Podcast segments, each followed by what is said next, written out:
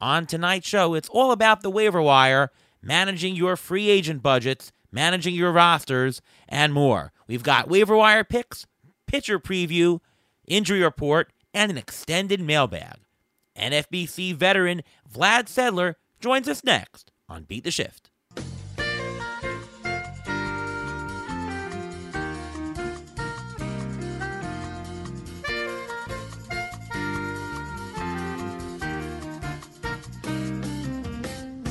Welcome to another episode of the Beat the Shift podcast presented by Fangraphs.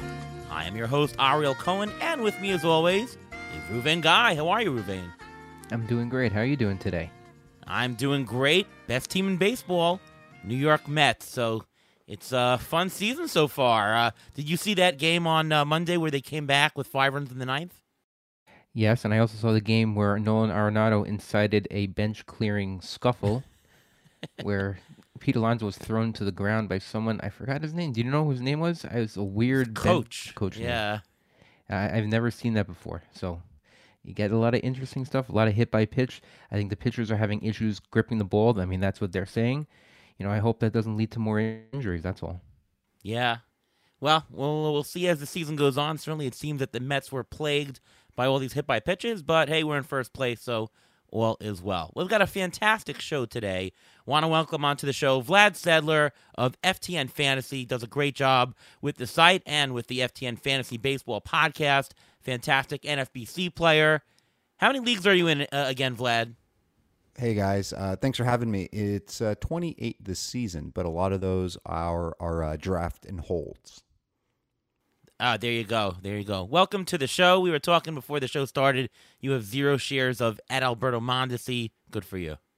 You know, just kind of worked out that way. Uh, I remember telling myself later in draft season, not for my big drafts, but on, on a couple of drafts, I was like, you know what?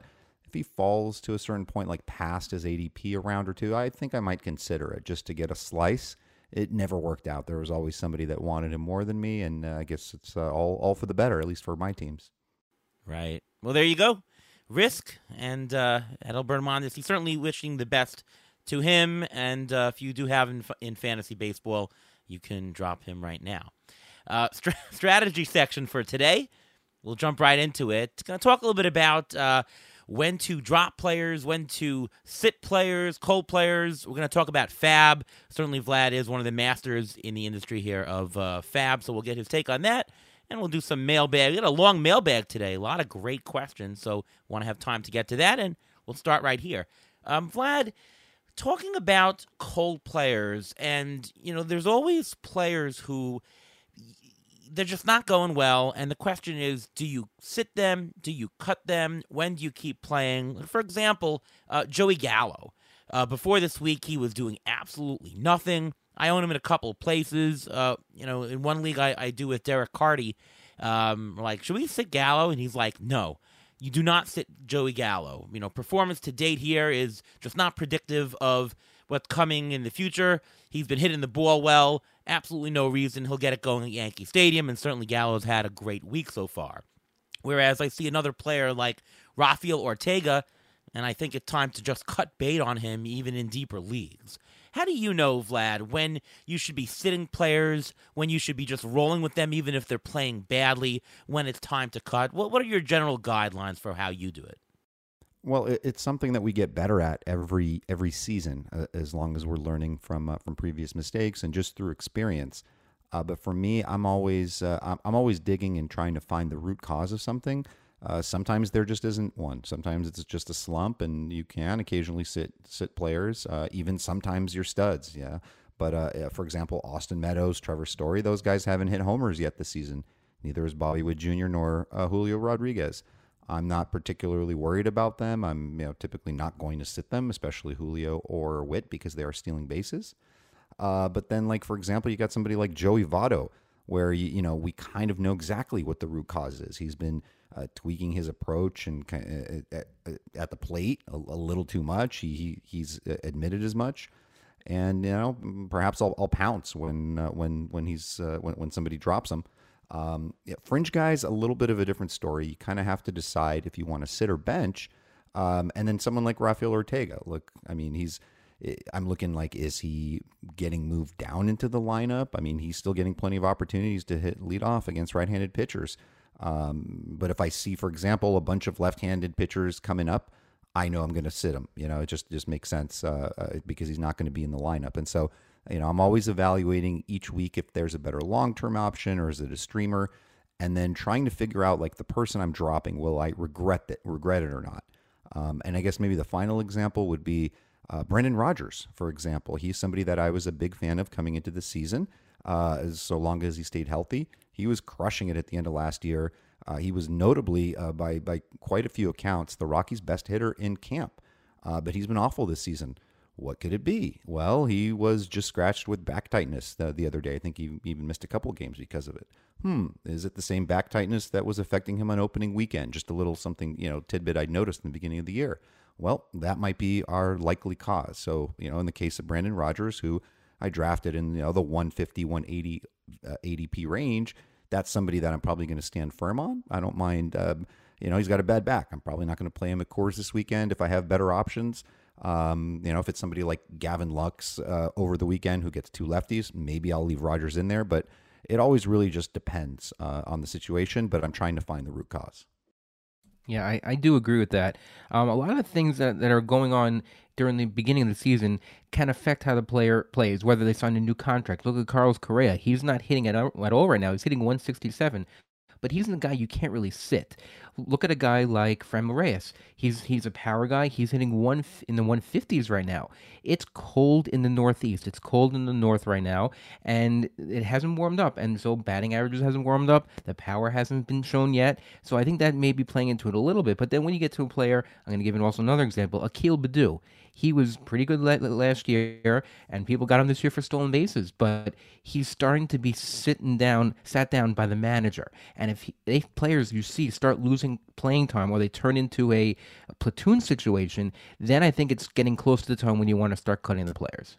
Yeah, both good points. It's about injuries. If there's an injury going on, that's a, a, a clue.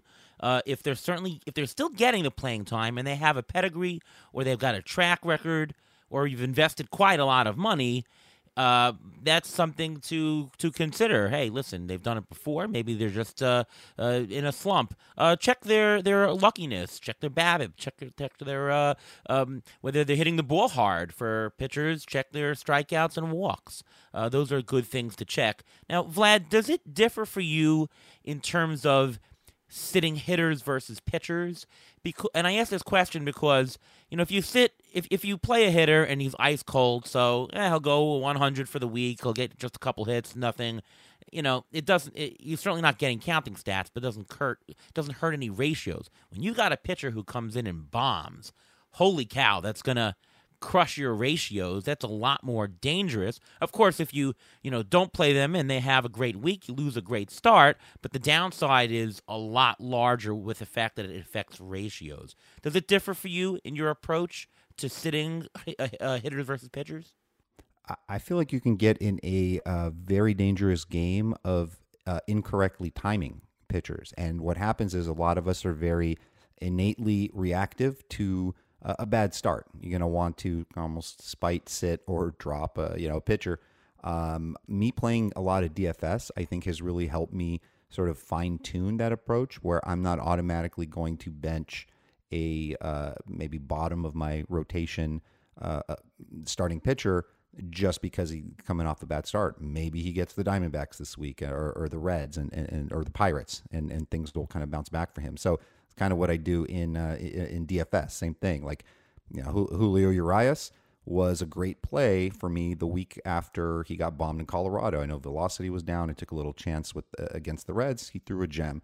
Same thing, Freddie Peralta coming off a couple of bad starts to the season. Hey, it's Freddie Peralta. I figure he'll be okay. Uh, pop him in the lineup, and it's good. Uh, with you know, it it feels different with pitchers because there almost feels like there's a also a bigger chance you might regret dropping them, right? Like you value them highly. Yeah, they struggle early after a shortened spring training that we were having, maybe a slight velocity drop, and then you got to think, you know, am I waiting it out?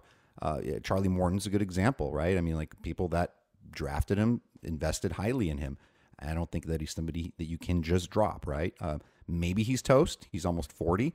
Um, I don't necessarily think so. I think maybe you know just going through a little funk, maybe the shortened season and some, uh, spring training had something to do with it, and you can bench in those situations. But um, but yeah, a lot of it has to do with timing and just going, kind of challenging yourself and going against that grain of oh, this guy screwed me this week. Uh, you know, he he needs to kind of suffer for that, and that's just not kind of smart fantasy playing. You know. Yeah, I mean, there's a difference between cutting and benching. I, I, I have uh, in TGFBI, I have Charlie Morton, and I benched him. Now, I also have a very good staff. I have a lot of fantastic options. I threw an extra reliever. I've got, I think, four closers almost on my team. So I just, you know, until he turns it around, let me get that extra save opportunity because I had a good option. Sometimes you don't have a, a, good replacement option, but there's no problem in my mind in sitting somebody slumping if you think there's something going on. If if I see a pitcher's velocity drop and they're doing poorly, I'll also I'll also not play them. I won't drop them right away um, you know, but so on and so forth. Now, if you're in a situation that you like the NFBC where you have uh, you have limited spots, how do you know when to to drop uh, a player? Take take Eloy Jimenez. All right, he's going to be out for a considerable time. Now, if if you cut him from your team, is somebody actually picking him up next week? In your opinion? Yeah, absolutely. Um, okay. there, there'd be no doubt. Yeah, in, in NFBC. Um, you know, that's an interesting one. It a lot of things that I'm, I'm taking into account with a situation like that. I'm looking at their their draft capital. Um, you know, the, the, the uh, their draft value. Obviously, it's it's tougher to drop a guy taken 70th overall as opposed to somebody. You know, it, uh, dropping Joc Pederson in a 12 teamer if he continues to have a growing issue and maybe being able to get him back later. There's a big difference there. Uh, you know, expected FAAB value of how much they might go for when they're dropped. I'm also looking at the type of injury, uh, the length of injury, and uh, it, it, also depends on how many stashes or injured guys you already have on your roster. Uh, I play primarily NFBC where we play with seven player benches. I want to be able to have the roster flexibility. Um, you know, it's part of the reason why I didn't even mess with even like going after guys like Chris Sale. It's like I I already know I'm going to get hit with the injury bug at some point in the season. I'm going to lose that roster flexibility, especially if I don't have a lot of multi position eligible guys. So I want to be able to uh, bring players in uh, when I can into my lineup. And when you have too many of those guys dragging you down, it really stings, right? I mean, there's nothing worse than having a seven player bench and five or six of your guys are, are on IL or rookies waiting to come up. There's, you know, it, it really does end up hurting you in the long run. Um, you know, it, with Eloy, for example, I mean, just, hey, first of all, poor guy seems to be snake bit, just horrible luck all the time. We went through this exact scenario last season.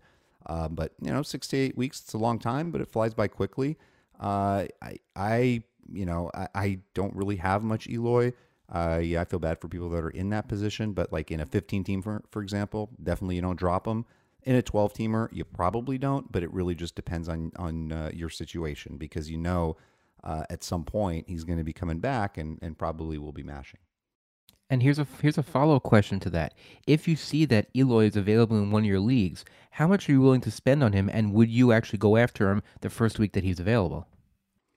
Uh, yeah, I mean, so he might be cut in a couple of leagues this week, and and I can foresee that happening. Uh, it really just depends on my you know my my team construct at the time and how much FAAB I have left. I know there I have some uh, so 15 teamers, I'm pretty sure he's not getting dropped. In some of my 12 team uh, online championships, I could see him getting dropped. In, in some of those leagues, I only have five, 600 left of my $1,000 budget. and a couple others, I have 900. And uh, I'll look at maybe the depth of my outfield and I'll look at how many injured guys I have already uh, on the bench and what my flexibility is. Uh, and then I'll make a decision based on that. But uh, sometimes I just let guys go. You know, like I, I feel like I don't have to have everything and I'll put a keep them honest bit in there. But if somebody's going to end up spending 400 on Eloy Jimenez, you know, I mean, you know, bless you.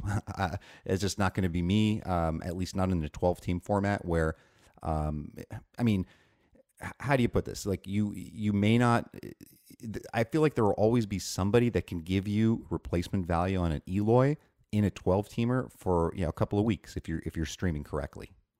Yeah. Obviously the depth of the league matters and uh, you know your format. If you have an IL, obviously you're not going to drop Eloy.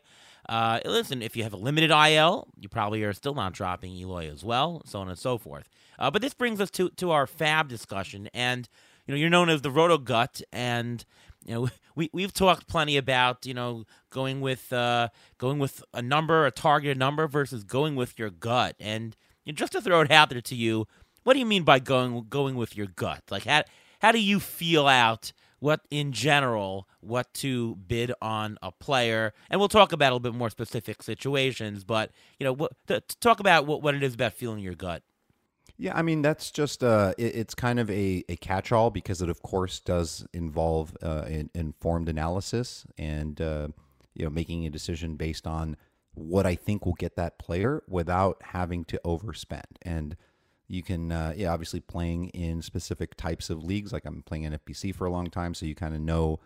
Uh, you know, new new closer kind of pops in. You kind of know what the value of that of that player is, or uh, somebody that grabs a save on a Sunday. It looks like he's going to be the closer. You you, you kind of just know the range about what they're going to go, and then of course it depends on your team and and and uh, you know your your team context. I'm sure we'll talk about closers in a bit, but um, yeah, I mean it's it's making informed decisions based on uh, your you know, how what the bid history is in that league what your your needs are and what value you feel that that player can bring to your team because obviously that thousand dollars can be can go really quickly. And I know that I myself am a little bit of a um, overspender. I think early on, and and it's not that I'm going after any one or two particular guys and spending 20 30 percent of my budget, but I am always constantly looking to improve my team on all facets, and, and sometimes maybe just going for the gusto on something like I you know after week one.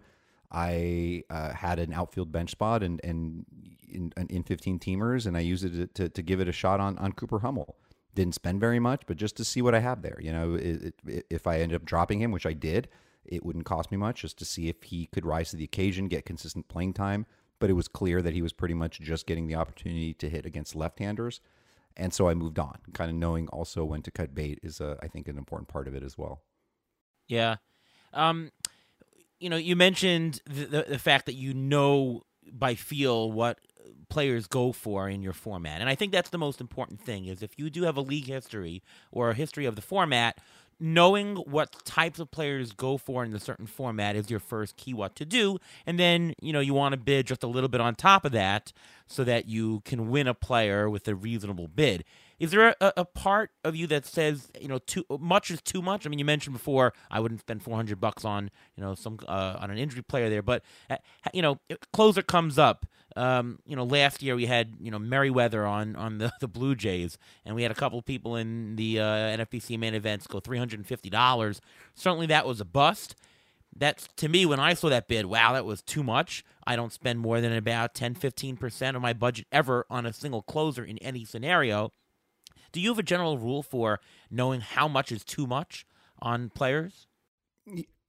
Yeah, I, am typically not the person to spend uh, 200 plus on a closer unless it, it really is a, you know, once every few years, you can't pass up to this opportunity. You just feel in your bones that this guy is going to have long term value. Uh, I did not have that feeling with uh, with Julian Mer- Merryweather, and I went into the season actually in a good spot with most of my teams with closer, where I didn't feel even the urge to, to have to spend that much. And so I made a conscious decision that I'm going to be rooting against Julian Mer- Merryweather becoming a thing. And it did end up uh, working out my way, unfortunately, through injury there. Uh, but hey, I still ended up spending uh, a lot of money. I, I mean, I alone picked up and dropped Rafael Dolis on a team three times last year. Um, you know, it, it, it happens. I mean, even this past week, I had a 15 teamer where I feel like, you know, I really need a closer. Like, I think I forgot what happened. My number two guy just it, it, didn't pan out. I think my number two right now is like Hansel Robles, who obviously isn't even a closer. And uh, Chris Stratton was available, and he had those couple of saves. I think it was like Thursday and Friday, and then I think Bednar got the next one, and then uh, and that kind of dropped his price a little bit. It was one of those things where if there was no save opportunity and Bednar had not gotten a save, the assumption with people uh, kind of hot on things happening on the weekend, their assumption might be, oh, Stratton's the closer. Let's pay you know, 100 plus bucks on him. And so, you know, I, I ended up even lowering my bid on him. I'm like, okay, I know Bednar's the better pitcher, but I kind of need saves. I know he's going to get some opportunity. Uh, Seattle's Andres Munoz is going to go for way too much. I'll, I'll, put in Munoz first on my top my bids, um, and then we'll just see what happens. So I end up even lowering my Stratton bid, still got him, and still kind of overspent. So you know, sometimes you just don't know um, as well. Like uh, crazy things happen, and every league is kind of its, its own unique animal.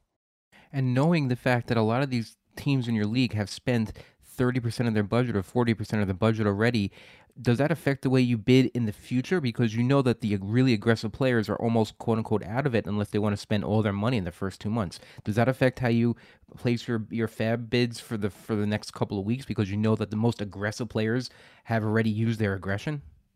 Yeah, and especially if I've already had uh, a couple of aggressive weeks and I'm over the pace on my weekly spend, you know, allowance, right? Because if it, you know whatever it is, like thirty-seven dollars uh, over the course of a twenty-week season, I mean a twenty-six week season, that goes by really fast. And if you've uh, you know, spent over a hundred the couple first few weeks, you're you're sort of over, and it's okay. It can be sort of top heavy in the the earlier part of the season, uh, but I'm always looking for those weeks where maybe I can just get away with cheaper uh, options, right? Like a a week where I don't have to spend fifty plus on someone and I'm happy with who my conditional uh, backups are, my, my conditional bids behind those players. Like maybe I like those guys almost as much, and I'll just kind of make that top bid a, uh, you know, on that top player that everybody wants. I'll just throw a keep them honest bid on it, and eh, just in case I can get them. But I really make sure that I cover my bases with those secondary, tertiary guys. That hey, I'll be happy if I end up getting you know player Y as opposed to you know the the guy that everybody wants. So I, I look at things from the mathematical perspective of both return on investment and also from an economic market. Um, you know, obviously, I, I, do look at what you know players are going in certain formats, and that's all very important. But to me, you know, f- obviously, anybody cheaper is is better, right? Free is free, and cheaper is good. You certainly want to take stabs at players a week before they're the thing, before you have to pay for them, because if I can buy a player for 1% of my budget versus 7% of my budget, whatever you generate is better, right? You, you if you have in the NFBC, you've got a thousand dollars. And by the way, for for the rest of this uh, talk today, we'll assume it's a thousand dollar FAAB league because that's what you know um, the NFBC is. Uh, Vlad plays most of that, so you know, thousand dollars. You want to make use of every single dollar to the fullest, right? I don't want to throw away forty dollars on something.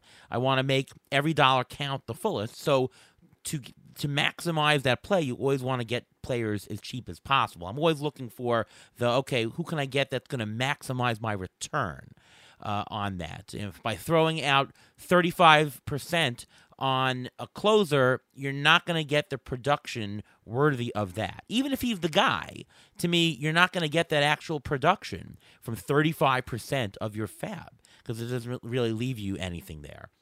Now, the other thing I would say from a mathematical perspective or from an economic perspective is, you know, it's not like a closer has to go for a certain price or you must spend X percent of your dollars by mid season. General guideline is maybe you spend two thirds of your budget by mid season, but it really depends on what everybody else in the market is doing. If everybody in your league is going slow, you do not want to overspend early because your purchasing power will be very limited later on. And if everybody has 70% of their budget left and you only have 20% later on, you're not going to get anybody because everybody's going to be worth more. Uh, likewise, on the on the flip end, if everybody's spending quite a lot, if you're not spending enough in the early going like everybody else in the league, you're not going to afford yourself the better players early on, which of course early on, you're keeping players for the entire season. You're going to get players all you want in the last half of the season, but you only get them for half the season. I think it's very important to keep track of where everybody else is in the league and how the purchasing power is going. And every league is different. Sure, the NFBC might have some standards that people are used to, but in, in your home league, it might be different. Keep track of where everybody is you want to go with the flow, stay somewhere in the middle, is my general advice. And that's what I do in the auctions. If I'm spending too much early, that's not a good sign. If I'm not spending enough too early, it's not a good sign. Put yourself in place to have roughly the same purchasing power as everybody else uh, as much as you can. obviously, if you see really good buy, if you're in desperation, you need a player here, obviously you're going to have to spend more money. If you are doing well and you don't need pickups, don't. But in general, that's a good thing to keep tabs on where everybody is because it's an economic issue as well as to the fantasy issue. You agree with that, Vlad?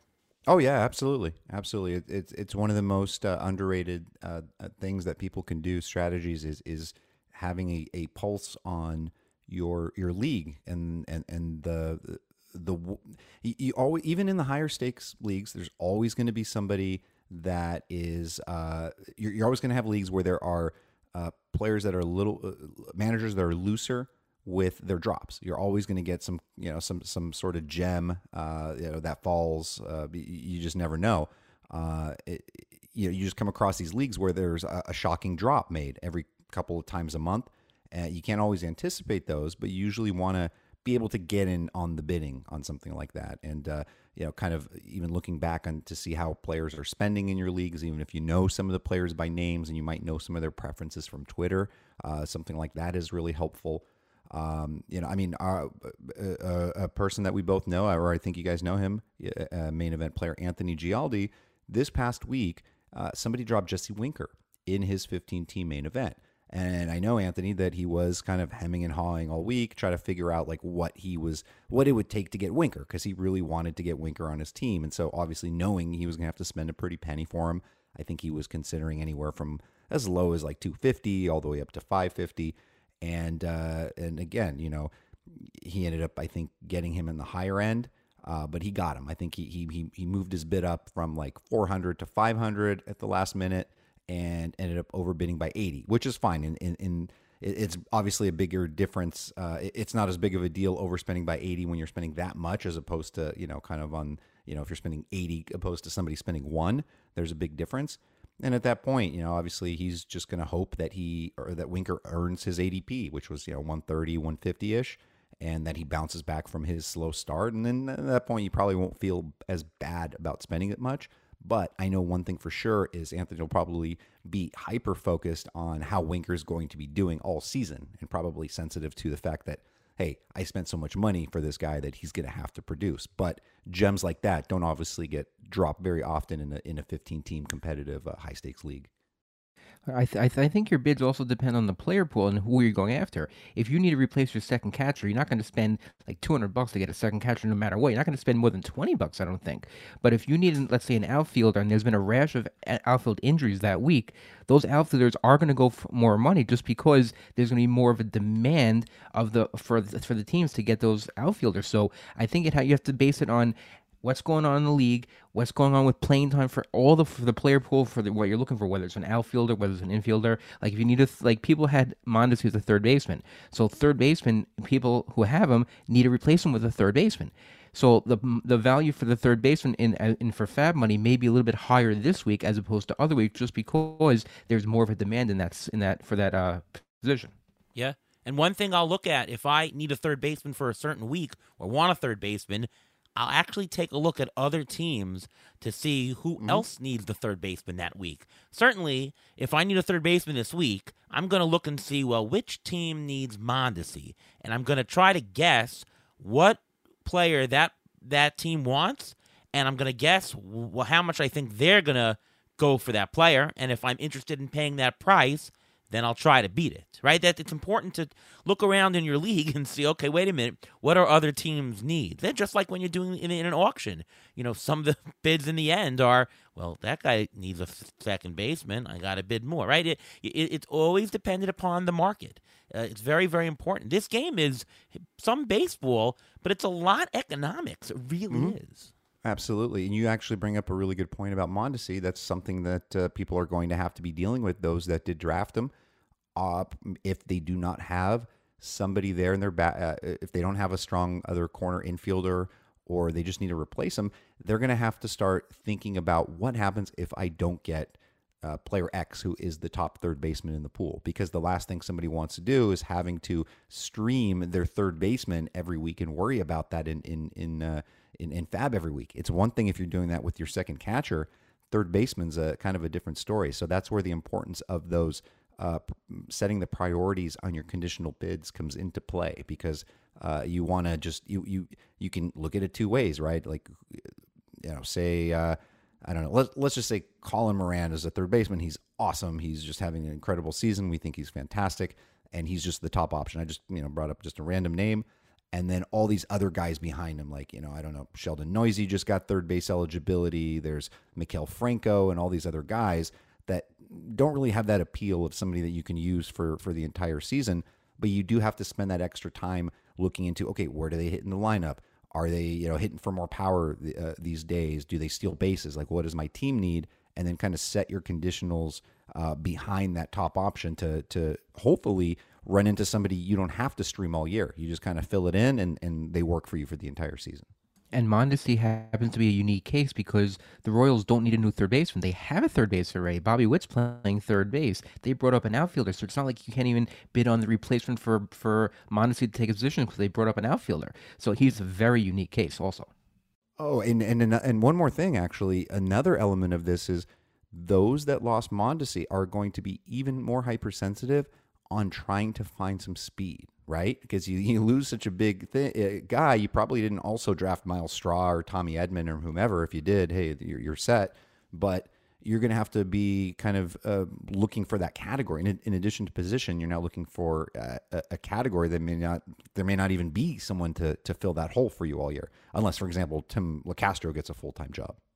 Yeah, you know, of course we we of course on this podcast have been telling you that uh, players that have extreme profile risk. And what I mean by profile risk is that they're so unbalanced in their categories that their value is weighted towards any one single category. Uh, they have more risk because if they either underperform or if they get injured, the dent to your overall categories for your aggregate team takes a hit. And that's true about Mondesi. It's also true about saves, by the way. Um, if your closer gets hurt, it's very, very tough on your team because it affects that category. Now, for closers, it's kind of hard to really figure, but for steals, maybe there's a better way to get it in general. We're talking draft here. Uh, obviously, it doesn't apply in the beginning of the season, but you know this is a, a, just this highlights what the the profile risk is when you see a guy like Mondesi going down. Um, now we, we are talking very generally, and obviously it, it matters on your specific team and it's case dependent. But let's just talk some uh, some numbers in general. I'm the, I'm a number guy, so I like to get a good gauge. Um, if you have Vlad, if you have a, a hitter um, for a weekly play that you think, uh, good matchup, playing at Colorado, or he's a righty and hits lefties and he's facing a lot of lefties, you're only intending to, for him to play this week. It's basically a streamer. We're talking 1% to 2% max in terms of buy. Is that fair? Yes. Right. Okay. And same thing with pitchers for you know you're getting them for the one start or for the two start. You don't really intend to hold them, and maybe you do if, if they're if they're successful. But we're also talking maybe two to three percent of your budget max. Is that fair? Also. Yeah, I think it depends on the, the, the quality of the of the pitcher and uh, what our expectations are for them. Right, we're in this uh, land of of the unknown with with so many of these guys, where you have to uh, kind of take a stand and just kind of not go with the hype of what everyone else is doing and seeing and sort of make your own decisions on guys like uh, and again I'm getting a little bit more specific and maybe a little off topic but uh, you know Paul Blackburn for example is this for real what we're seeing? You know Bruce Zimmermann obviously we know he's not going to have a 1 ERA for the entire season or you know or same with Blackburn but maybe these are breakout guys and and and, and but maybe they're not right? And so we have to sort of make those decisions where um, if you're sticking too tight to a specific uh, percentage, you pretty much don't have a chance on those guys. Maybe you can luck into someone similar later, but I think as the season kind of moves on, it's going to be harder to to get those guys. Like kind of now is the time to get them. The one thing I remember is Lucas Giolito's breakout season. Uh, he was either a late round pick in in 12 teamers or pretty much picked up in FAAB. Like I added Giolito in his breakout year in FAAB in week two just kind of recognizing, hmm, something's different here. He was a former first round pick uh, with uh, you know with the Diamondbacks. He was supposed to be a stud, and he's just been one of the worst pitchers in baseball the last couple of years. But maybe there's something to this, and you just kind of you know catch lightning in a bottle and, and run with it. What do you do for hot players that uh, you know uh, the guy is really hot? Um, first week, second week, maybe it's a little bit different, but now we're getting into the first, the end of the first month. You see a hot player, streaky. A lot of times you want to ride them while they're hot. Maybe they'll last, maybe they won't. What's your general gauge in terms of FAAB budget for hot players? Yeah, I mean, I guess it depends on the the depth of the league because I feel like 10, 12 teamers, I think we have to worry about that less. 15 or 15 teamers and, and up, we're really kind of uh, looking and hoping to nail that gem. Uh, the perfect example comes to mind is Taylor Ward because Taylor Ward is absolutely crushing it, and he is actually somebody to me that seems could actually stick around and and be a very profitable fantasy player this year. And I deeply regret that I did not get any shares. I really sort of uh, kept my my bids for him in check that week. And uh, there were a lot of things, first of all, that that made me that I felt made me should have bid on him. First of all, I've always kind of been a random Taylor Ward fan because you know he used to have that catcher eligibility. I know he's a former first round pick. He's always kind of crushed in the minors, and I always felt like he never really got a chance in the Angels lineup. They're always kind of bringing him up when someone's hurt, and he just never gets like a full chance to play.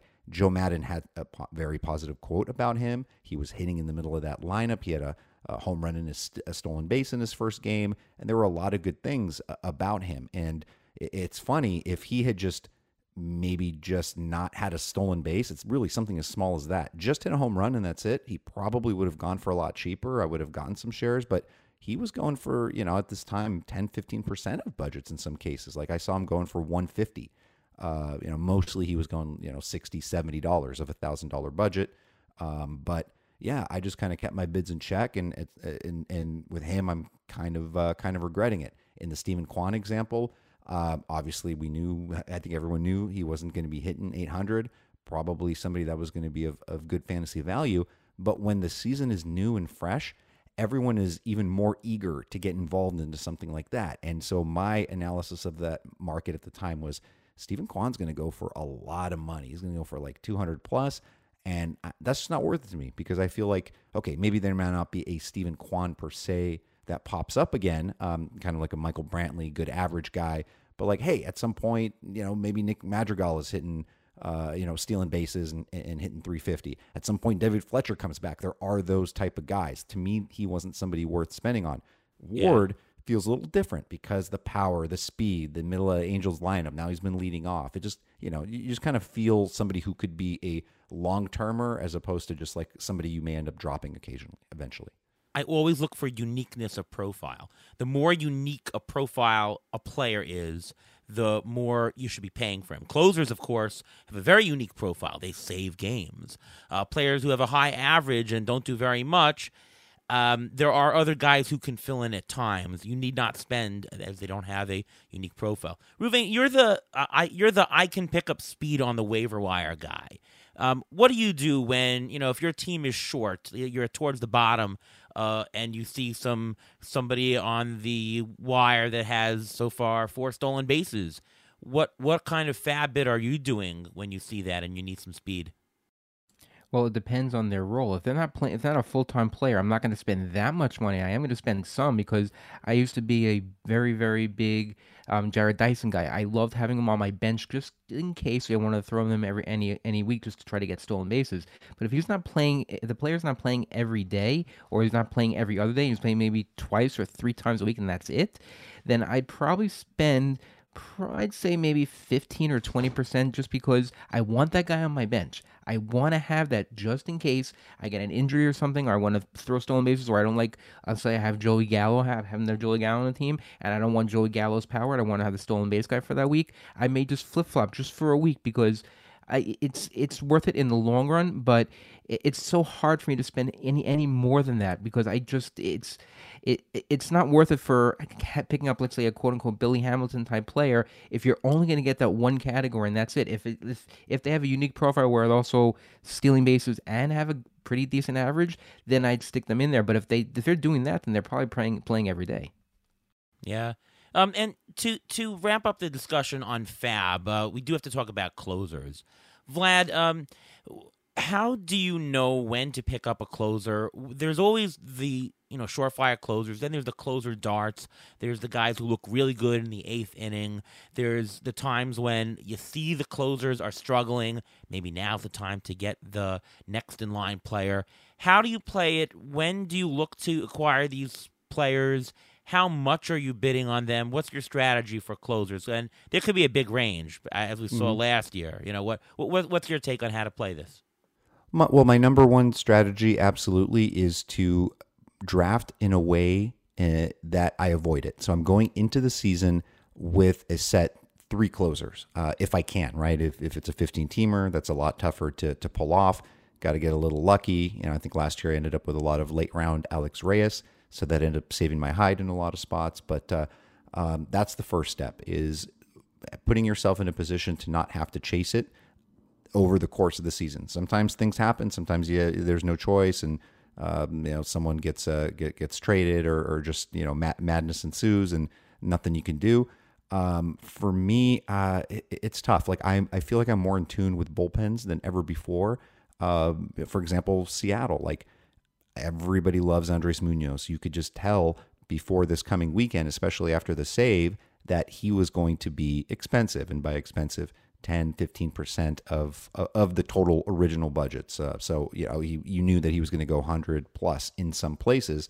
And then you have to decide, is that something worth paying for? And then you start looking into the Seattle bullpen. Like, okay, well, uh, okay, Drew Steckenrider just had a little bit of a cold uh, streak here. You know, had a couple bad games, and then you've got uh, Paul Sewald's probably coming back, kind of more the leverage guy, but he's you know, he'll come off COVID IL at some point. They still have Diego Castillo.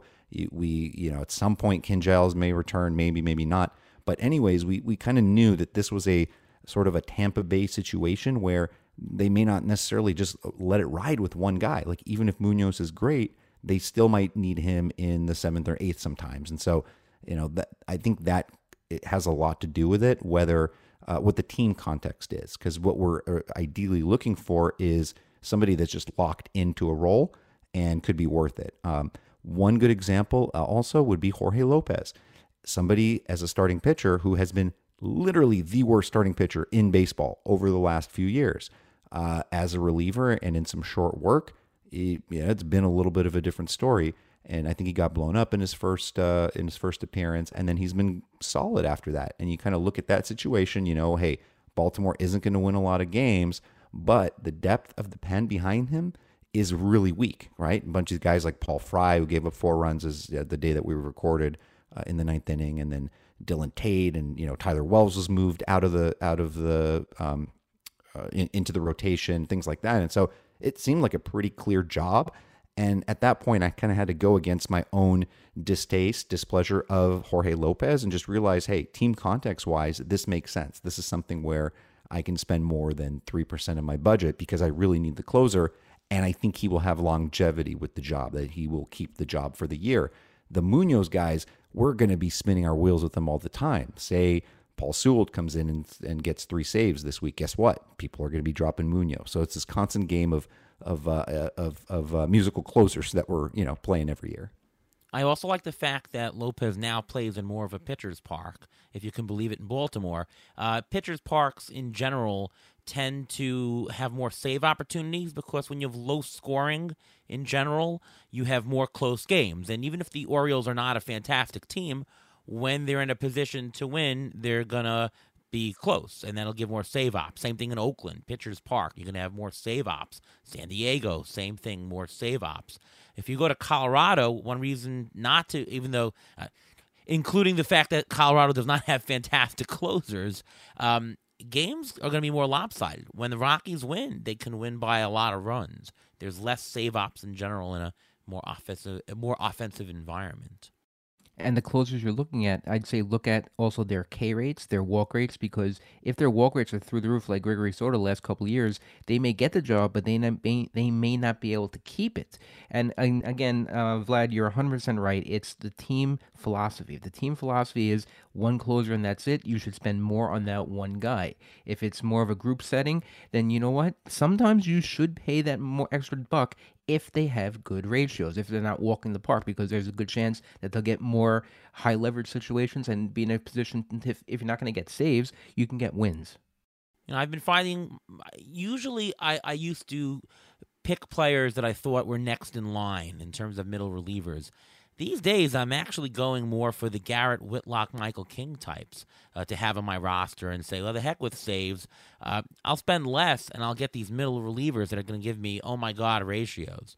Uh, I find to be playing less of the guessing game. And for that reason, I agree with Vlad. Um, before the season, the draft, spend a lot more on closers than you would normally do to really avoid this closer game, which I think is a lot more efficient to get in the draft capital phase of your fantasy year rather than in the FAAB capital phase. I, am you, you definitely fully agree with that, right? Yes, absolutely. You you kind of just uh, kind of nailed it on the head right there. Yeah. All right, let's do some waiver wire picks. That's uh, players that we think that you might be interested in picking up this week. Vlad, who are a couple guys that you're interested in? Uh, taking an early look, I uh, I, I, actually did pick up uh, Auto, uh, Odubel Herrera in TGFBI last week. So my my FAAB article comes out on Saturday, and usually some things change over the weekend. So I do a Sunday update, and I included Odubel in uh, 15 team uh, consideration just because you know he's uh, he'd been on IL. We know that he's got a little speed, a little pop, playing in a good lineup. Knew he was pretty much going to hit in the bottom of the lineup, but uh, being a lefty bat was going to be the strong side of the platoon with Matt Vierling, and that's been the case. And then uh, just the other day, he hit a uh, had a home run and a double, had a big game, and was the leadoff man. So maybe he gets some more uh, some more leadoff opportunities. But uh, the, here, and this is part of the uh, circling back to what we were talking about earlier. A little bit of regret, where like it was it was when I was doing my bidding for main events, I was like, you know what, I I'm dropping Cooper Hummel. I really want Odubel Herrera, but because I know I can get him for a couple of dollars, chances are I'm probably going to get someone that I have prioritized higher above him. And that ended up being the case. And guess what? Now he's going to go, you know, if he has another nice game, he's going to go for like, you know, 20 plus dollars or whatever. And then I just end up not getting the guy that I, I felt I was early on, if that makes sense. Yeah, it happens all the time. Anyone else? Uh, I mean, you know, I don't think Drew Rasmussen's available in many leagues. He might have been dropped in some 12 teamers because he had a, a, a, rough start to the year, but uh, uh, he had, uh, I think, a career high nine strikeouts. He's a he's a fantastic arm. I think he'll be a good ratio help this season. Uh, where available, you can pick him up. He's probably going to line up for two starts on the road at Oakland, at Seattle. Maybe the Seattle one could be troubling, but he can uh, maybe handle some business. And then I'd be looking at Royals simply because they have a very nice schedule coming up. And, and I tweeted about this earlier as we recorded on Wednesday or Thursday. Uh, how uh, it's going to be time for Bobby Witt to get going, hopefully in the power department. But uh, starting next Friday, they're going to get three games at Baltimore, which, as you mentioned, isn't as good as it used to be. Then three games at Texas, also not a great park, but some bad pitching. And then three games at Coors. So maybe guys like Nicky Lopez, Hunter Dozier, maybe even Kyle Isbel might be on on the radar. All right, Ruven. I got three players. I got a hitter, I got a starter, and I got a reliever. I'll start with the hitter, Santiago Espinal. If he's available, he's he plays second base, he plays third base. He hit for average last year. This year he's batting 263, two homers, 10 RBIs, two stolen bases, and he's only 18% owned in CBS. So he may be available. He's not a full-time player, but he's a jack of all trades. He's going to play wherever the Blue Jays need him for that day. The reliever, Ariel, you mentioned already, Michael King. He's oh, only yeah. owned in 30%, 30% of CBS leagues, which is crazy. In 13 innings, 20 strikeouts, 0.69 ERA, one whip. He's pitching in high leverage situations. He took over one game for Chapman, who when he walked the when he walked the ballpark and he came into a bases loaded situation and got out of it with nobody out and got the save. He's been pitching lights out. He may be the Yankees' new quote unquote Chad Green or Chad Green Jr., whatever you want to call it. And another pitcher, Chris Paddack. Yes, Chris Paddack. He's on the Twins. He has three starts so far. His three starts. He first start he gave up three runs. Second start he gave up two runs. Last start he gave up one run. In 14 and two thirds innings so far, 13 strikeouts. He's only owned in 35% of CBS leagues, and he's starting. They have room for him. Um, Bailey Ober just left the game with a groin injury after three and two thirds injury in innings. We don't know how long he's going to be out for. This only ensures that Chris Paddack will get a lot more looks to start. Yeah, Paddack 35% owned on CBS. Uh, I was going to use him for my pitcher preview today. Um, he's got a third pitch this year, which that the what was really holding him back. He looks great. Uh, I like Chris Paddack here, and you mentioned King. Um, I mean, we talk about on the show that you know the Chad Green types are enormous. I mean, Garrett Whitlock, he's the same type. Uh, if you don't, if King's available even in shallow leagues, give him a look. Uh, but I'll throw a couple of other guys in no particular order. Dan Vogelbach, twenty percent owned, power guy. The dude is leading off. If you're leading off, you're getting a lot more counting stats here. He's batting over 300 with three homers so far.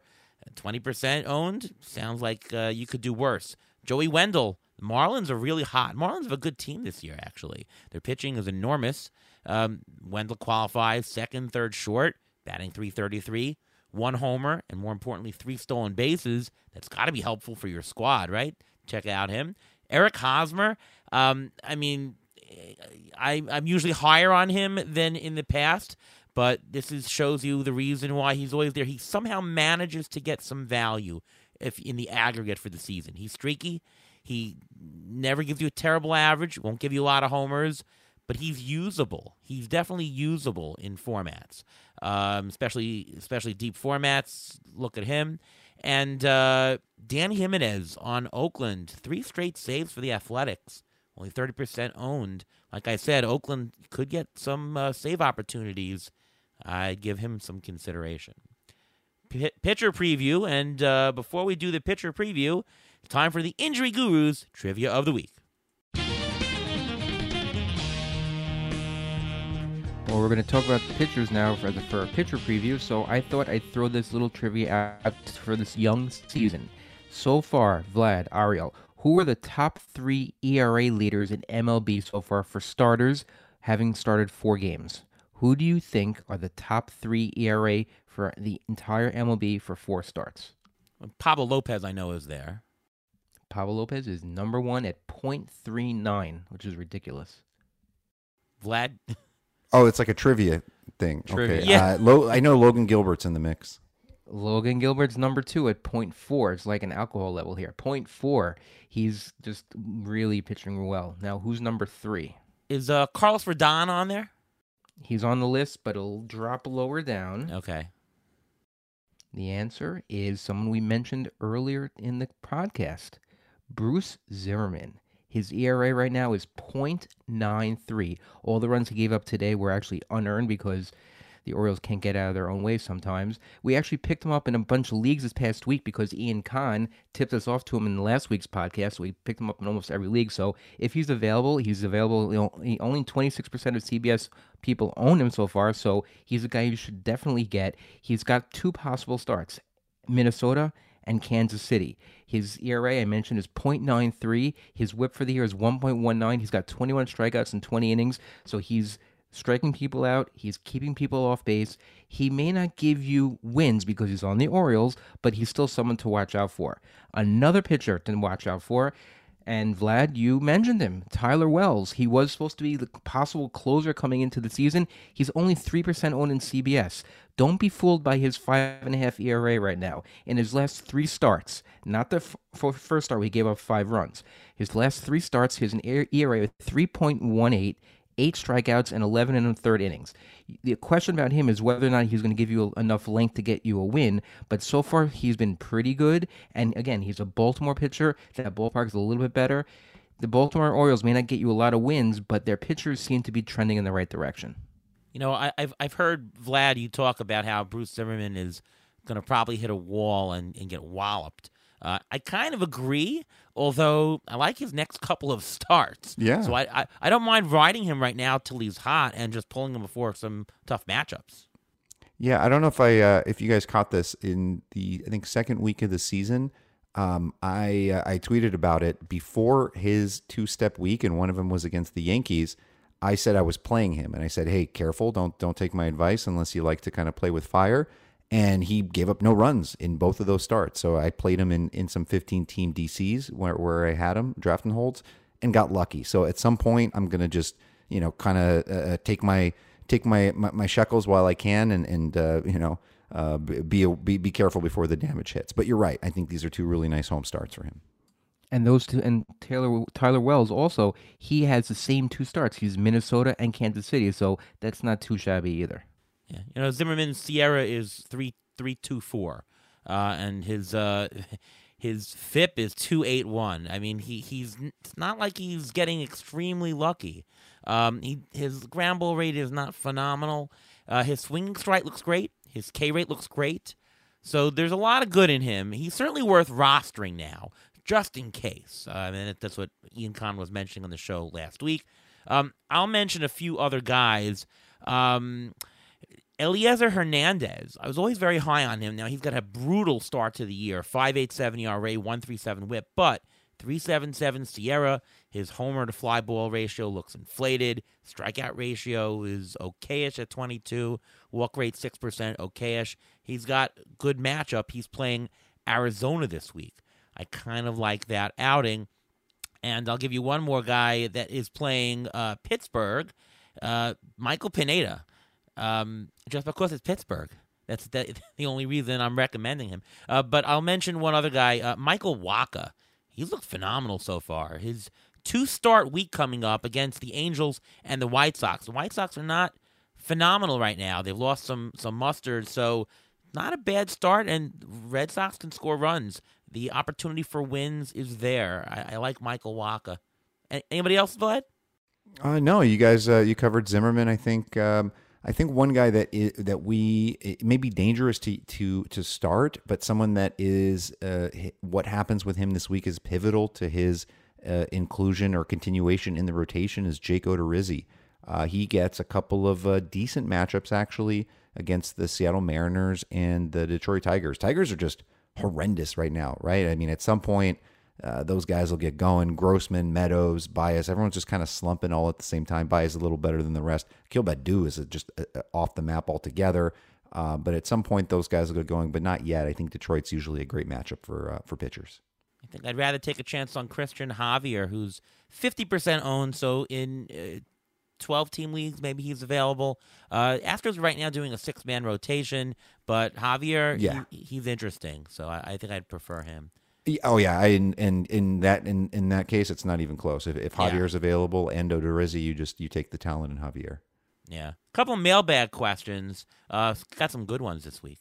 Uh, Ian asks, can you talk through some buy low guys like Reynolds and Marte? I'm assuming Bryan Reynolds and Ketel Marte. And to pair it up, Aaron asks a question: Would you trade Kershaw for Joe Ryan and Bryan Reynolds? I think I would trade Kershaw for Joe Ryan, who's phenomenal and Bryan Reynolds. Good value in that one. Um, my perspective in Reynolds is buy low. Ketel Marte, um, I don't know. He he's not looked great so far, striking out quite a bit. He's usually uh, a low teen strikeout rate. He's doubled that, and his hard contacts way way down. Uh, Vlad, what's your take on Ketel Marte and uh, Bryan Reynolds?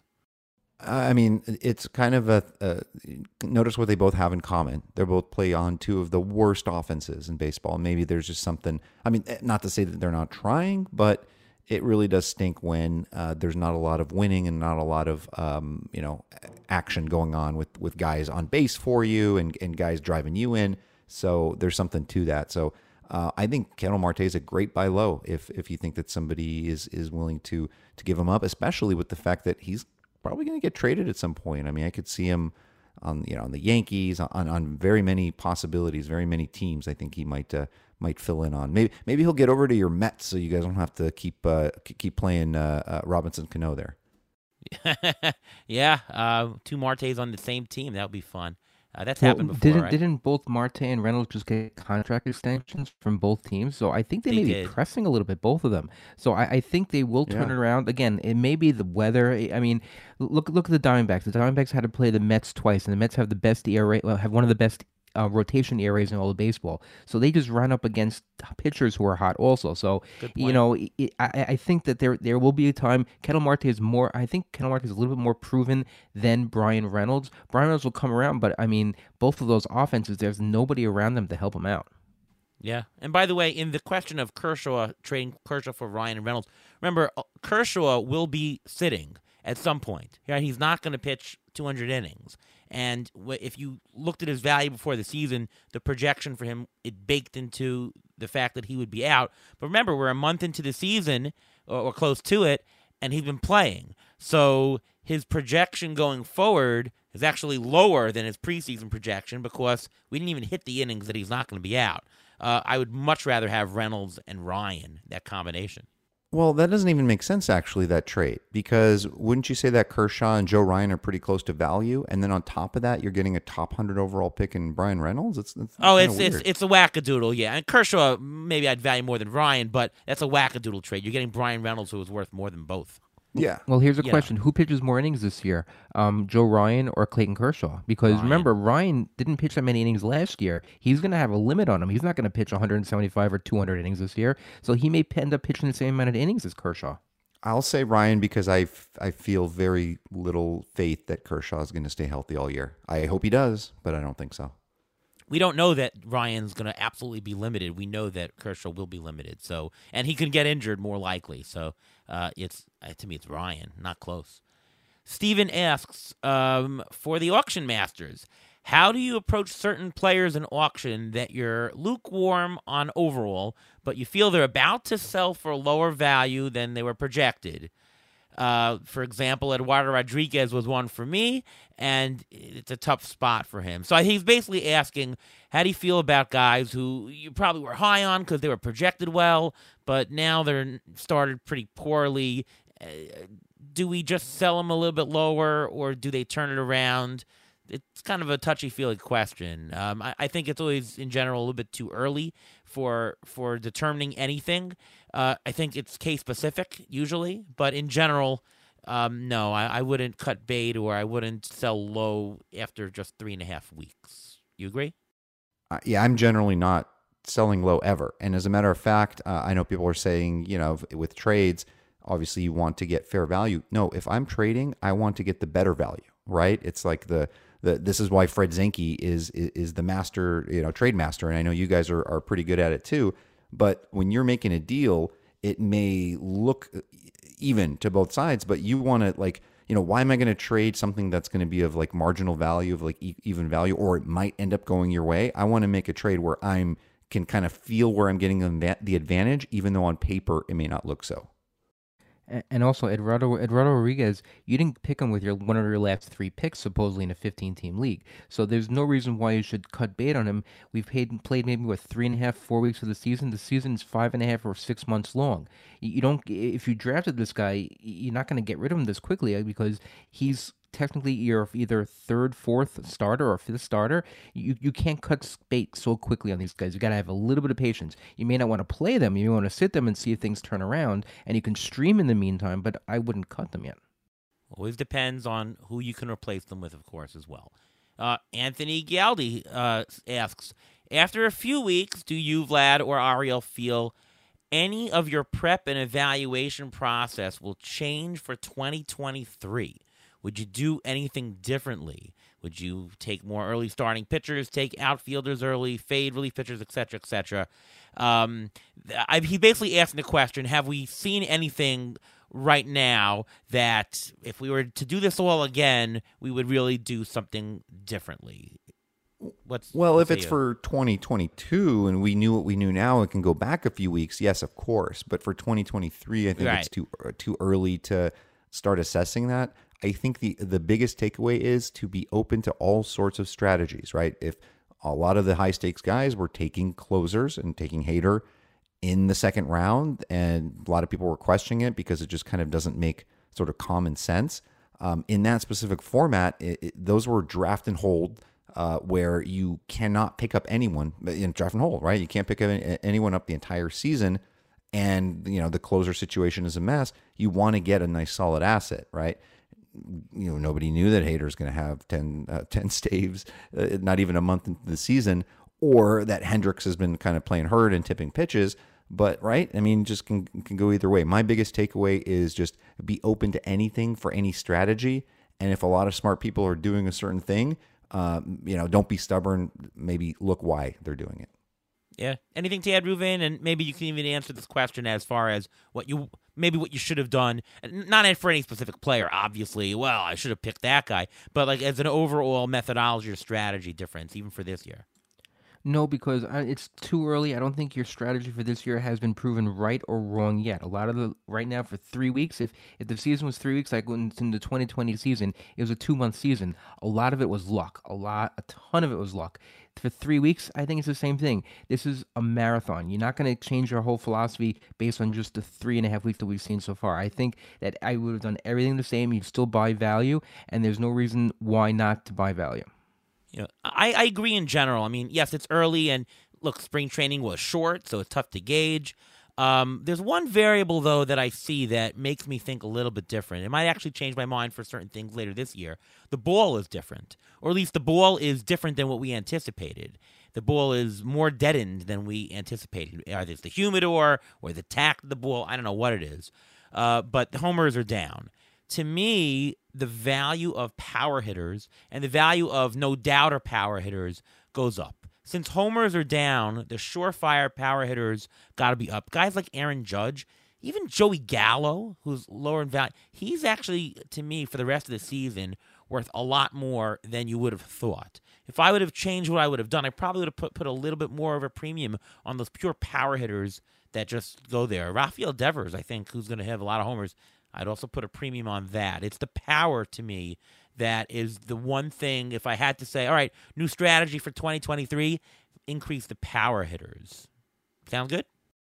I guess. I, I, Yeah. I guess, but but where are you taking it out of? You're gonna you're gonna spend less on starting pitching, and you spend. I guess you spend less on on closers because the closer is just so variable. So you take you take the some of your your planned budget out of the closers, and you th- and you throw it into the power, and that, that's something I've always preached, and you know that Ariel. Whenever you go into a draft, I always say power, power, power, power, no matter what, because you never know when that power switch gets turned off.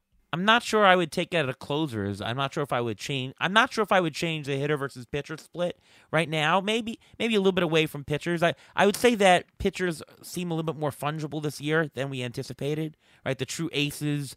uh, I mean, we mentioned Joe Ryan. He's you know he's a great pitcher. They're more fungible this year. So I maybe I would put a little bit less into pitching in general and more into hitting. But yeah, it's just the overall spread of of statistics when you're coming up with your numbers uh, give a little bit of the edge to power. Everything else in proportion falls. That's all I'm saying. So, um, all right, we have a question from a couple more. These are good questions. Matthew asks of the in- this is a question for Ruvain of the injury returning pitchers. Whom are you most optimistic about, and whom are you least optimistic about? Castillo, Clevinger, Snell, Degrom, Flaherty. Flaherty, Snell, and Clevinger, I am very nervous about. They have they have not just one injury, but they have all, each of them have at least multiple t- different types of injuries going on. So I'm a little bit concerned about all those three. I'm nervous about them. I actually don't have any shares of any of them because coming to the season, they're always to me they're injury risks and they have value, but but not enough for me to have actually invested in them. But Luis Castillo, he has two more rehab starts coming, so you're not going to still get him for another about ten days or, or two weeks. So he's someone I, I if you you're able to buy low on, or if you want to try to trade and to try to get because a shoulder injury, um, I think it was just shoulder fatigue. They didn't really find any structural damage with him, so I'm not overly concerned with him. And who's the other one? Degrom. Oh, oh yeah, I forgot about him. um, yeah, of course, Degrom. If he pitches only from July 1st, which is very possible because he's just starting now to ramp up activities to build up the strength of the muscles in the shoulder, not even to pitch, but just to build that up. If he pitches only from July 1st or even July 15th until the end of the season, if he can even come close to duplicating, not not exactly, but what he did last year, he his he can be off the charts and he can be a number one pitcher for some teams and he's just as good as as picking up a trade piece at the deadline. That's, that's I guess that's what the Mets are thinking also. I'll take anything from Degrom that I can get. Do you a- any contradiction uh, by you, uh, Vlad, to what Ruvain said? Do you agree? Yes, uh, for the most part, because I would have Luis Castillo as the guy I feel most confident about, and I do think at some point the uh, the Reds end up trading him, and uh, just ends up in a in, in a good spot on a, on a playoff team, and I think he'll be he'll be fine uh, for the second half of the season. Uh, Degrom is obviously the big wild card. Uh, have him in a couple spots, and would absolutely love to just see him be healthy and and pitching well for for a few months. Um, I will add, I do have a couple of Jack Flaherty. I know a lot of very sharp people were very anti Flaherty. Um, I'm just thinking back to the good old days when he was healthy, when he was comped to Walker Buehler, and they both had incredible kind of breakout seasons together. Uh, I think there's something to him. If he's healthy, he'll be fine. I just don't know if he will be this season. Either way, next season, uh, he's going to be probably pretty cheap. All right, uh, we have a couple more questions on the light side. Rudy Gamble asks, "Is it true that Ariel's mom invented Chex Mix?" What in the Is world it? he talking? No. do you know what he's talking about? I have no idea, but I know he's a he's a fun. I know he's a funny guy, and so uh, I think it's I think it's probably just something random because when I saw that, I was like, "Whoa! If that, that's true, that's amazing." No, But I do I do know I do know that your mom once yelled at a politician and it made YouTube. I did see that. yes, there is a uh, a three minute clip of my mother yelling at uh, Anthony Weiner. Uh, this is before anything happened with him yelling at him at a, uh, at a town hall. Uh, it's, it's kind of funny. Uh, Awesome. Yeah, um, I, I will say though that uh, along the lines of this Chex Mix thing, uh, my cousin actually was the one who produced all the Tony the Tiger commercials back in the 80, uh, 80s and 90s. They're great, you know, you know, those ones. Uh, my that was my cousin who actually made all those commercials, by the way. That- Did you do the voice of Tony because that was pretty good? They're great. Uh, no, I I did not do those voices. Uh, uh, Sounds I actually did a a couple bit of uh, also. I did a couple of impressions on uh, the Athletic uh, uh, podcast. By the way, if check that out if you didn't. Uh, I, I impersonated Nando and Michael Beller and even George Washington. Uh, I would do some voices here and there for fun, but uh, yes, the Tony the Tiger thing is real. Chex Mix not real. Uh, and looks like Rob Silver asks uh, another lighthearted question. I understand you're looking for players for your softball team. Looks like Matt Modica is a free agent. Two questions. What kind of contract are you willing to offer him? And what projections would VDP and ATC release for Matt for the 2022 season? Well, actually, this is this is a question for Vlad. How much FAAB would you spend on Matt It it depends how much it depends how much uh, he's bringing from the from the local uh, Italian deli. If he's bringing all the goods, you know, the salam, the prosciutto, you know, all, all that stuff, and the arancini, then uh, then we're talking. Then we could spend some FAAB. Yeah. Well, Matt, you're welcome on our team. I don't know how well you play, but uh, you know, if you are a good player, let me know. I started my nighttime uh, softball league uh, yesterday, and uh, we we ended up time. It was uh, 44 degrees uh, at uh, at game time, and the wind was 25 miles an hour. Anything to the outfield was just literally a swirl. Like there was a ball that was hit dead center, and it ended up foul on the right side. It was crazy. Our team made 12 errors.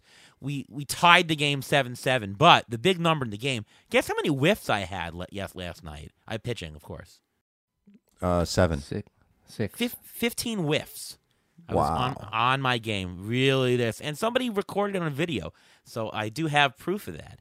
Uh, so I'm gonna see if I can and get. I guess I guess Spider Tack is now sponsoring our show. You know, it's funny. Uh, the first two innings, I could, I, it was so cold, I couldn't feel the ball, and I, I couldn't get any fastballs going. Everything was just a lob over, and then I, I, I brought in uh, rosin, and uh, I put that on, and holy cow! All of a sudden, everyone just whiffed. So, uh, listen, the, the gripping the ball is a very important thing, and I know I'm not a major league baseball player, but even on the softball context, rosin works. It's very important to grip the ball properly, or you can't get your pitches going. There we go. Advice for fantasy leagues, advice for softball leagues. We do it all here on the Beat the Shift podcast. Uh, anyways, uh, we're up to the injury update. Ruvain, what do we got this week? All right. Well, we'll start off with Eloy Jimenez. We mentioned him earlier. He had surgery to repair his right torn hamstring this past Tuesday. He's expected to be out until mid or early June, so just keep that in mind. Nick Lodolo was placed on the IL with low back with a lower back strain. He's only expected to miss one or two starts, so you don't have to drop him. He is a nice guy to be able to stream because he is a high. He is one of the Cincinnati Reds' highly regarded prospects. Wil Myers was placed on the IL with an aggravated bruise between his right thumb and index finger. The earliest he can return is May 7th. Look for Matt Beaty to actually take some playing time from him. Gary Sanchez missed actually the last few games, almost a week, with an abdominal tightness. And last I heard, they're still waiting to get the results and see exactly what's going on on that MRI. He still could possibly end up on the IL, which means Ryan Jeffers can get some more playing time. So two catch league and he's, and he's available, or if it's one catch league, you want to take a, a week for him. He's he's a good guy to have. Jose Altuve is is doing a rehab assignment right now. He's expected to return to the lineup, the Astros lineup next week. David Fletcher, who's on the IL with a strained left hip. He went through an extensive on-field workout. He should be back this weekend. He already had a rehab assignment. Lance Lynn, he's progressing in the throwing program. He should be back by the end of May. So you got, like, still got another four weeks till he, he comes back.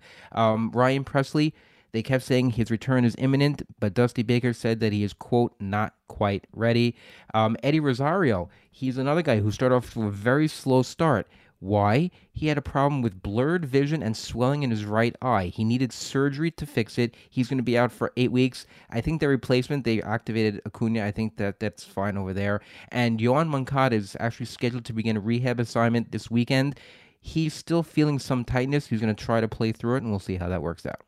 Yeah, Ronald Acuna back today. Two stolen bases that's a phenomenal sign. Uh, we were talking before the show started that the plan is, you said, Ruvain, the plan is that he's going to sit tomorrow, play Saturday, sit Sunday, which would give Yeah, him only that's, one that's, game. That's the plan. They're gonna they're gonna ease him back in. He's he played today, which was Thursday. He's not gonna. They said he's not gonna play Friday. Will play Saturday. Not gonna play Sunday, and then possibly go full time or at least more of a full time basis next week. They are playing the Mets next week, so it is a divisional matchup. So they want him back and they want him ready to go. Um, I wouldn't be surprised also if they have him play DH a couple of games and just try to slow him down because he's a very aggressive player to begin with. So they may just do that just to try to slow him down. Although I don't see him slowing down because he stole two bases in his first game. Was that manager's decision? I mean, that's that's it's unbelievable. You the first day you, you come back from this kind of injury and two stolen bases. So, uh, Vlad, we have uh, we have Acuna in an NFBC league, uh, and of course, you can activate him over the weekend for one game. Should we activate him or not? Uh, as always, it depends on the alternative options, and uh, yeah, maybe it's somebody that uh, over the weekend uh, that you're you're considering him up against that may only get two games, and I think maybe even one game from Acuna might be better than two games from a fringe guy. So uh, it's you know uh, depending on the situation. Uh, so we can play him, or we can play uh, Ryan Tyler, Mount. Tyler well, Wade. Tyler, Tyler Wade. Wade.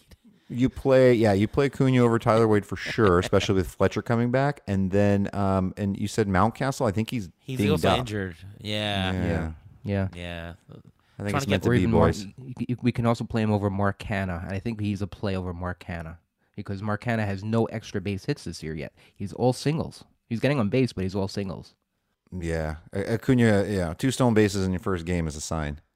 One game of Ronald Acuna. That's how much he's worth, guys. Uh, that guy is good, uh, and I think that'll make him. It's a good sign that the value that you paid for him actually might be there. Uh, and certainly, if your t- your fantasy team is doing fine uh, and you have him on your roster and you're fine through the first month, it's a great sign that you're about to pick up a heck of a good player right now. So there you go. All right, uh, this was a fantastic episode, as we knew it would be. Vlad, want to thank you so much for coming on the show, and why don't you tell uh, the audience where we can find your stuff and where all things uh, we can reach for uh, Vlad Sedler. Yeah, I'm uh, I'm always around, uh, or well, I guess when I, uh, as long as I'm not sleeping, then uh, usually I'm I'm around. But uh, uh, at Rotogut on Twitter, and uh, our site is ftnfantasy.com. Uh, I do my weekly FAAB article and, and a bunch of other stuff, hanging out in the Discord all the time, answering questions, and we have a high stakes package too, where I basically help you out with your team and FAAB decisions and everything throughout the course of the year other than that, I want to thank you guys for uh, for having me on. It's always a pleasure to uh, to talk to you guys. Uh, you know, uh, coming on once a year, it's uh, it's it's always a, a, a, a fantastic experience for me, and uh, I always love talking to you guys. And I wish you lots of luck this fantasy season. Thank you, and, and same to you, and, and always enjoy having you on the show. Uh, Ruvain, why don't you just tell the audience about you? You can follow me on Twitter at MLB Injury Guru, where I tweet out injury updates throughout the course of the week, almost on a daily basis. I also have a weekly article for Rotoballer discussing all the injuries I discussed tonight, as well as other injuries that are that I did not mention. Um, and Vlad, I'd like to thank you because people call you the Roto Gut, and, and that's uh, that's your Twitter handle for this podcast. Ariel's number guy, and I always say go with the gut, and Ariel hates it when I say go with the gut.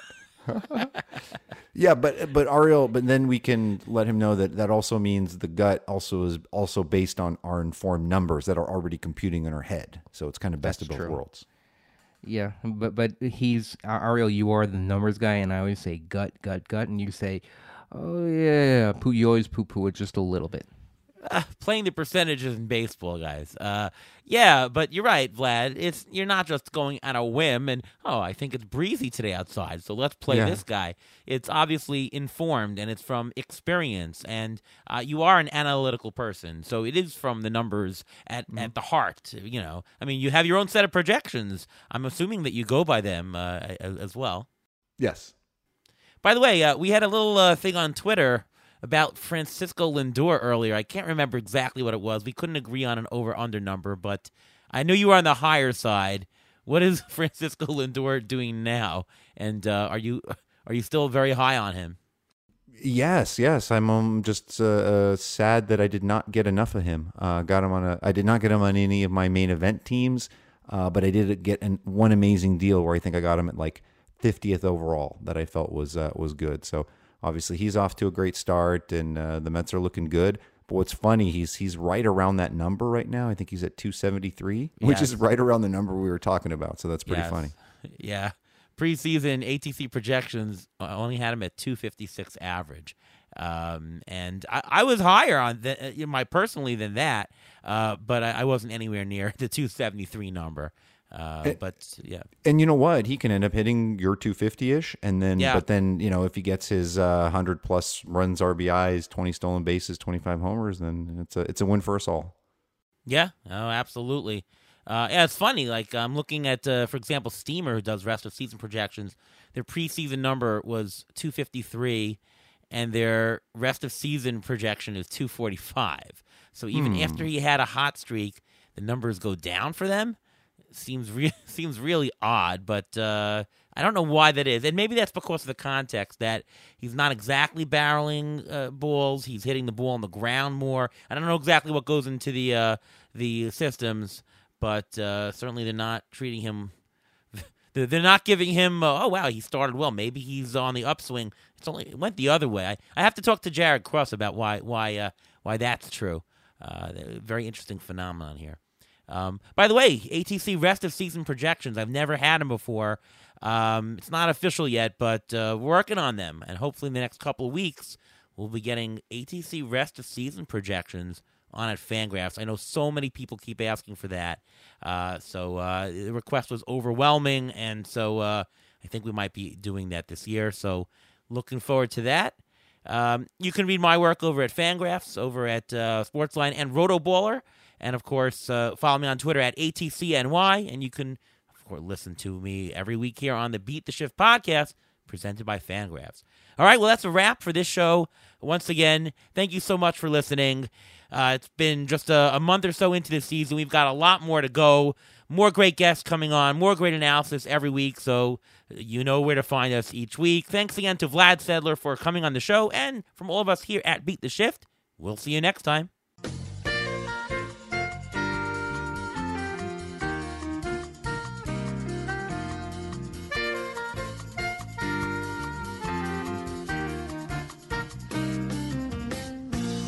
Thanks for listening to the Beat the Shift podcast presented by Fangraphs.